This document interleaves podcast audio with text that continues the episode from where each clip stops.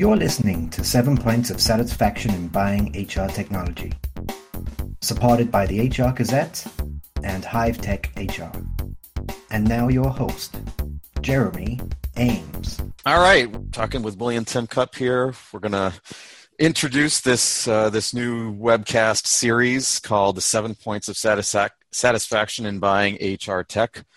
Um, the concept, as uh, as we'll go through here, is basically a series that William and I wrote together on TechTarget to cover those seven areas of uh, of of satisfaction when you're buying this HR tech. So we're just going to give you an overview today of what the process is going to look like, how we're going to dive into this, and and uh, set the stage essentially for the future conferences. So welcome, William.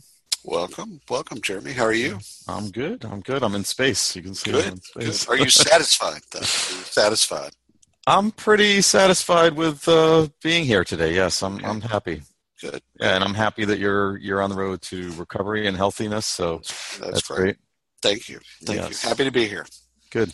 So um, I loved writing this series with you. It uh, got a lot of attention on Tech Target. Um, still get people coming up to me and saying uh, how much they enjoyed it, and some of them even have said, uh, and you may have heard this too, where they kind of use what we wrote as a playbook for buying technology, which is uh, it's a good feeling. Yeah. So- that's, a com- that's a compliment to the writing uh, and to uh, just the idea of trying to help practitioners uh, understand what to ask. I mean, we've we've all been thrown into a buying process before and kind of not known the bit, and because of where you and I play, um, we have some insight on the other side.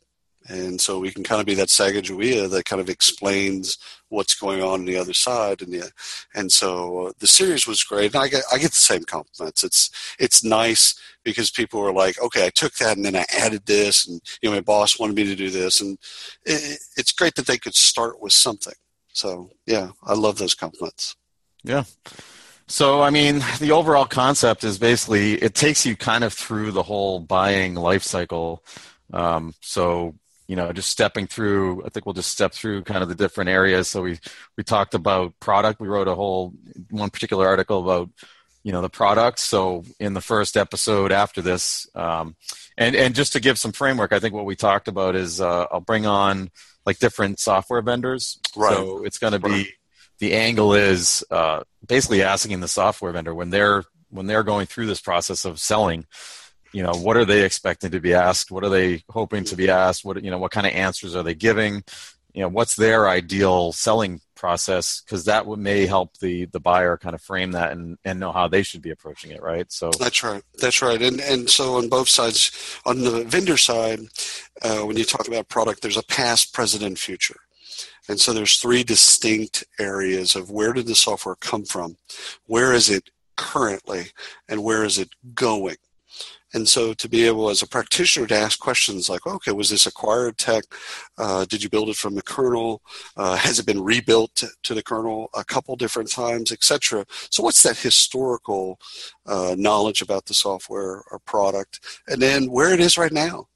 Uh, and I think that those are great questions for both the vendor to talk about. Here's where we're at. Here's what we've. Here's the releases you should see. I think the better software companies uh, really know the next 18 months or so uh, in, more of a concrete way. They know what's coming, and so they can talk to the specifics of that. If they're adding learning, if they're adding recruiting, you know, whatever.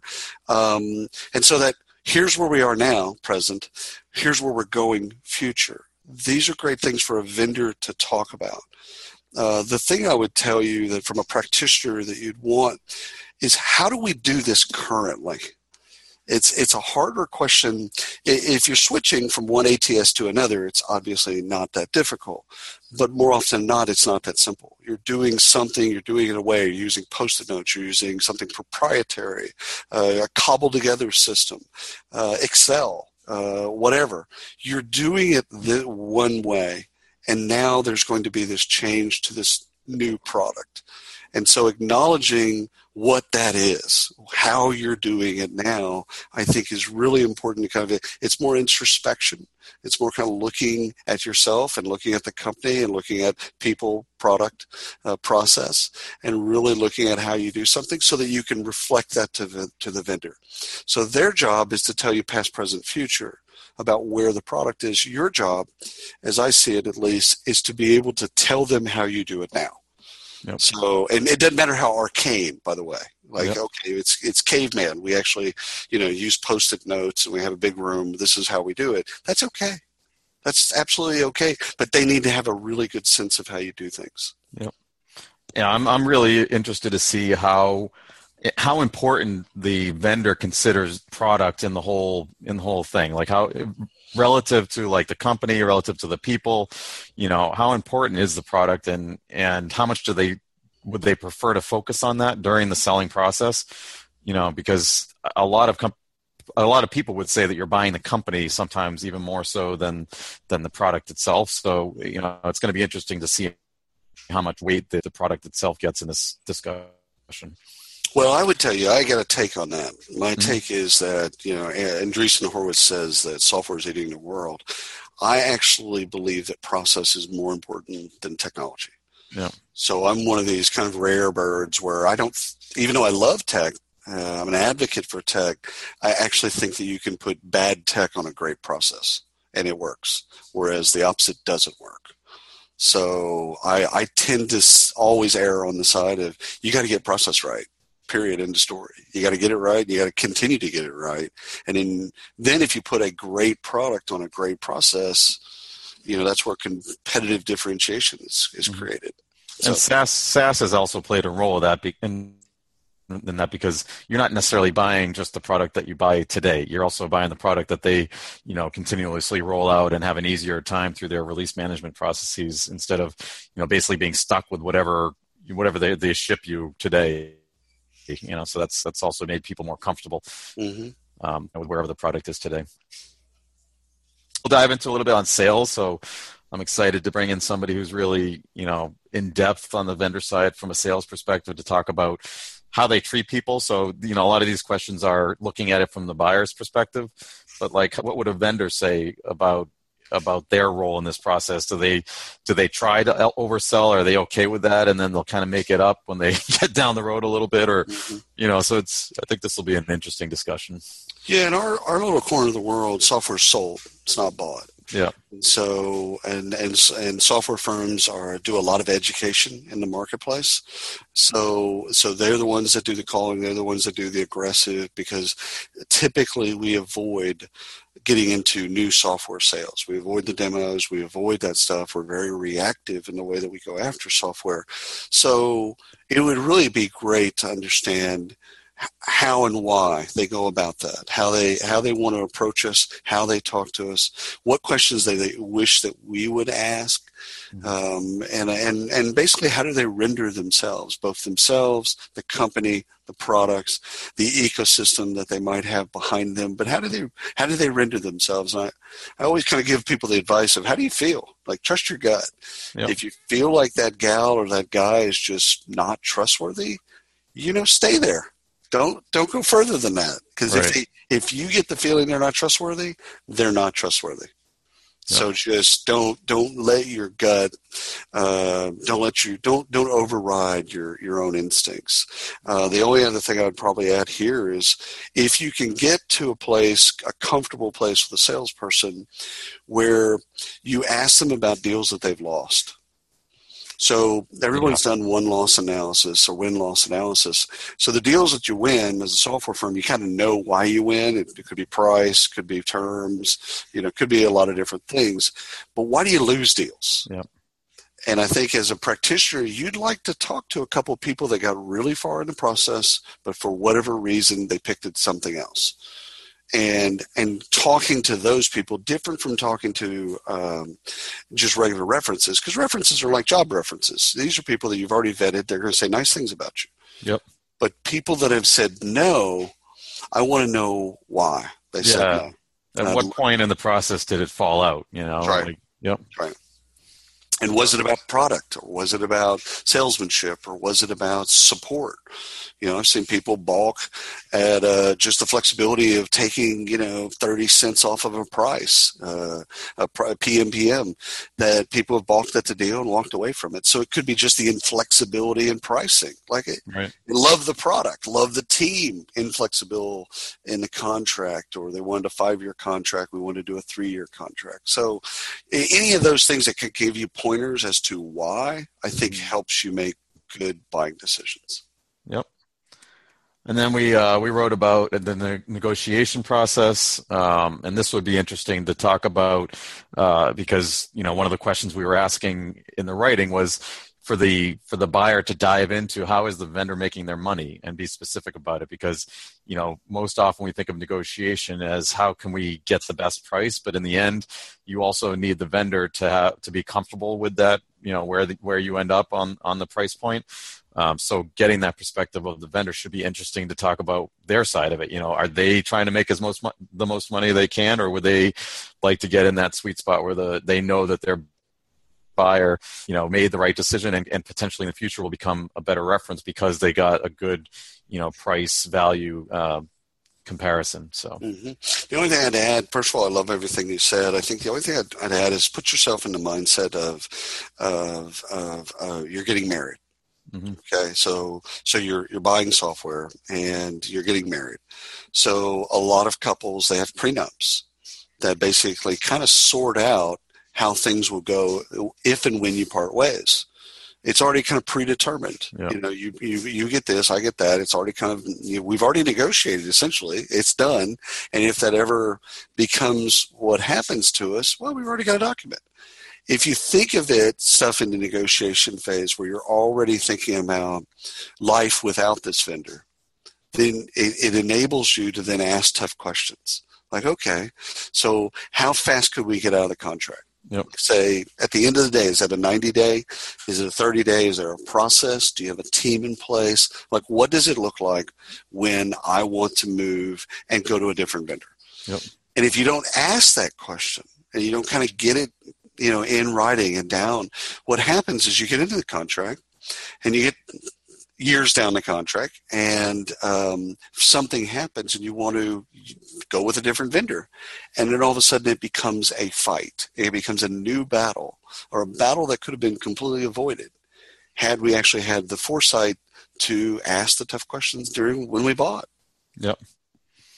That, I mean, that will be a fascinating conversation from the, the vendor pr- perspective. Just, you know, do you point blank asking them, do you make it difficult for your because it their contracts, you know. it's, it's, it's so so think about that, but to go further, let me talk to three clients that have exited. Yeah. Let me talk to three. I want to talk to three people in the last year that have left your firm, that have were clients, maybe even happy clients, but they decided to do a different direction for whatever reason. I want to talk to those three people. Oh, and they are on the, on today's webcast. Right? Surprise yeah. visits. Hey, anyhow, here's Janet, the former client. you remember her? Yeah. So, but but the thing is, is, if you can do that, well, now you vet it out. So you ask them, but usually people are going to give you the answer that you're already thinking about. But if you can ask people that have been through that process, it gets you even more clarity there. Yep.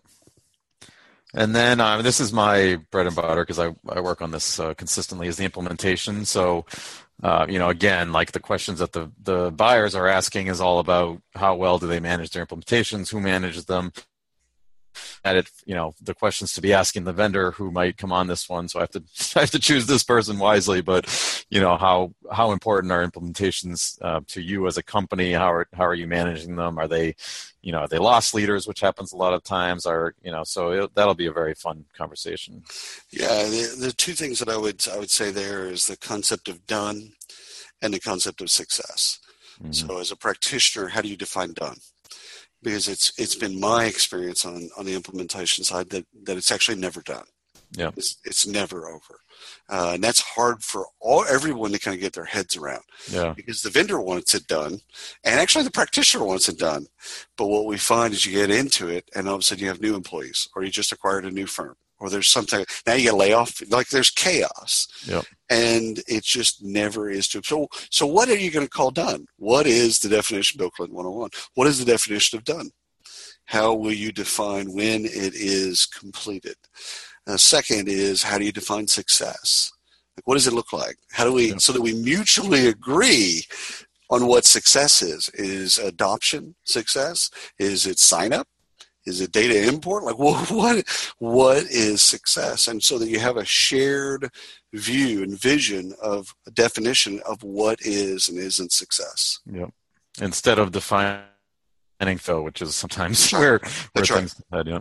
well you get you know like your work you get 80% into it or, or maybe a, a three months from you know go live and now you want to have a discussion around what is success Yeah. Or you move the target. That's what happens That's a lot of times. Yeah. yep that's right training that should be a good one. I mean i know you know this is a yeah life cycle of the of the process. So you know from the buyer's perspective finding out if a lot of companies are offering free training to their to their buyers now. So talking about that from the vendor's perspective if that's a if that's a goal of their of them or you know so it's going to be interesting to dive into what how much value the vendor places on training we're all you know offering Yeah. So a couple words for practitioners kind of put in their their vernacular is adoption, hmm. usage, consumption.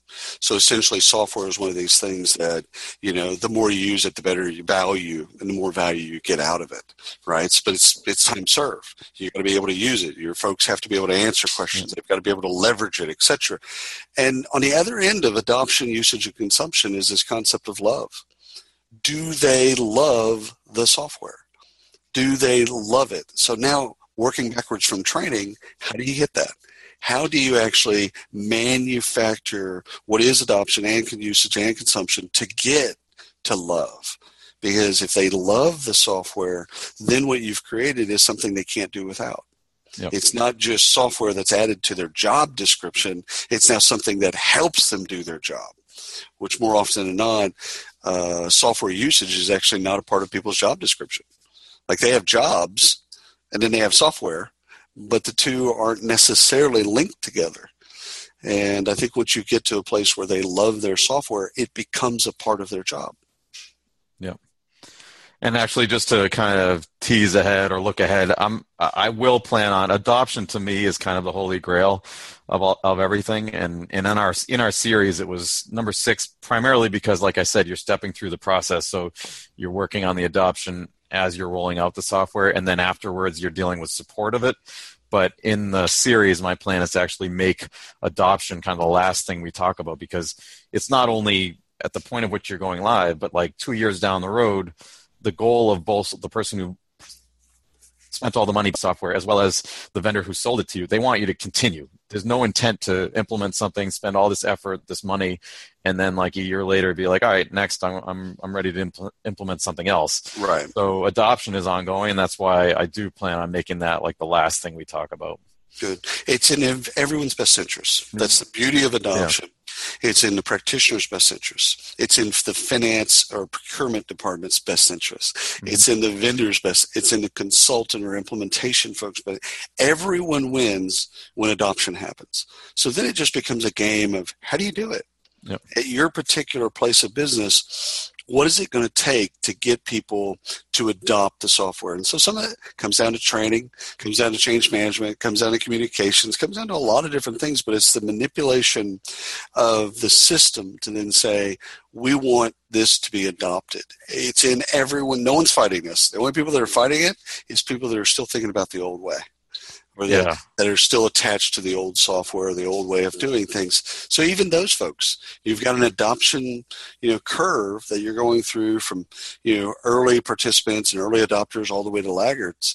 And so you've got to actually think about how we manufacture. What do we do to create adoption? Because it, it literally is in everybody's best interest if you adopt the software. What I think will be also very interesting is who owns it. You know, because eh, the the people who are implementing it might be a third party, and and they may not think it's their job. The vendor a lot of times says, "Well, no, the the company really has to become engaged at this point and have to own the software themselves." And and so a lot of times, a lot eh, everyone's kind of ran, saying it's not me or not not raising their hand. They're throwing up their hand saying this is not my job. So, you know, be point blank asking a vendor, do you own adoption? You know, I don't know. I well, I know I would get different answers from different vendors. So I'm curious to to know how that how that conversation is going to play out. Right. Because nobody wants to own it, but it's critical to everything. So that's right. Somebody has to. Yeah, somebody has to. And the more experience they have in adoption and change management and things like that, the better the adoption. Yeah. So not only does somebody need to own it, but really the better uh, that you can put a person there that has experience in adoption, the more, the better and deeper adoption you'll get. Yep.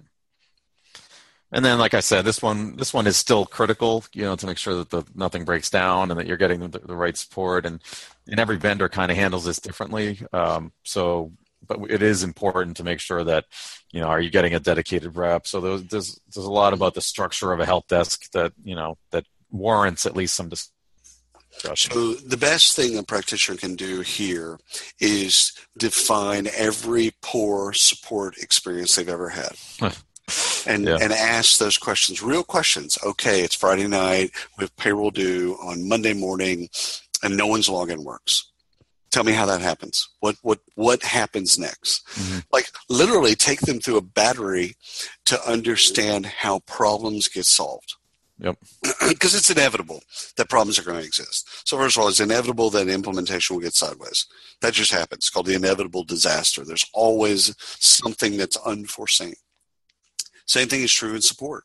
There's always a moment where you thought you bought this, or you thought that this was an easy fix, or you thought that this was something that was supported, only to find out that it's not. Right. So the more you suss this stuff out in the buying process, the more you really understand what you bought. Mm-hmm. And so the easiest way, at least one of the ways I've explained it to people, is just go back to your car buying experience. You know, when you bought the car and you bought the extended warranty, okay, cool. What does that mean? Is that just powertrain? Is that the engine? Is it tires? Is it the windshield wipers? Like, what exactly yep. did you buy? Most people don't know that about their cars, and I would say even a larger number of people don't know that about the software they bought. Yeah, but even I mean, cars, if it's not working, you're just going to leave it in the garage. And then in the software comparison, like we're not buying CRMs here, where like if they're down, maybe you're not able to re- reach out to your your prospects or or things like that. We're talking about systems that control if it's your payroll, like stuff where if it's not not working, people aren't going to get their their paychecks. So. I think that's why yeah, it's mission critical stuff that is really oftentimes belittled during the whole uh, buying process. So uh, it's not not something that should be taken lightly, obviously. Totally agree. Yeah. So that's uh that's kind of the process we, I plan to go through on this. It's going to be fun. Um, you know, part of the fun is going to be choosing who to bring on, and and also trying not to play favorites when I go through that process. But yeah, right. uh, but it should be a good time. Um, how do you feel about it? Well, I think uh, first of all, you're you know you're you're helping practitioners understand kind of the game, uh, and again, because of where you sit in this process, you can help the vendors explain themselves better, and you can help the practitioners understand both what they need and what questions they need to ask. Yep. So it, this is actually something that's going to be really helpful to to both sides. The vendors doing a better job of explaining themselves and having a something that they can point to and discussions that they've had. And for the practitioners it helps them the better more apt they are to ask great questions in the sales process the the more that they they can protect against being burned. Yeah. And uh, no one's going like you said no one's going to go out and try to burn somebody just because if anything, it's just a miscommunication or misunderstanding. Well, let's let's try and get the misunderstandings under control. Yeah, and that part is not going to be a tough sell because almost everyone has gone through a process. You know, mm-hmm. whether it's in buying your HVAC or or making some sort of purchase. We've all know feeling like we either got screwed or a couple years down the road having you know buyer's remorse. So again, like it, it's something that's going to add value to almost, you know, to most people. So agreed. Totally agree. Yeah. All right, I really appreciate uh, you coming on here, William. Like I like I said, writing the, the, series was was a whole lot of fun, and I think, you know, if you dive into each one, there's obviously some interesting things that, that are going to come out of this. So, um, well, I can't wait to. Uh, I mean, consider me one of your biggest fans. I can't wait to you uh, to produce the series and uh, hear what people say. Great. All right. Well, I'm going to shut down the recording now. But uh, thanks so much for your time. Thank you for listening to Seven Points of Satisfaction in Buying HR Technology. Subscribe on iTunes and learn more at hrgazette.com.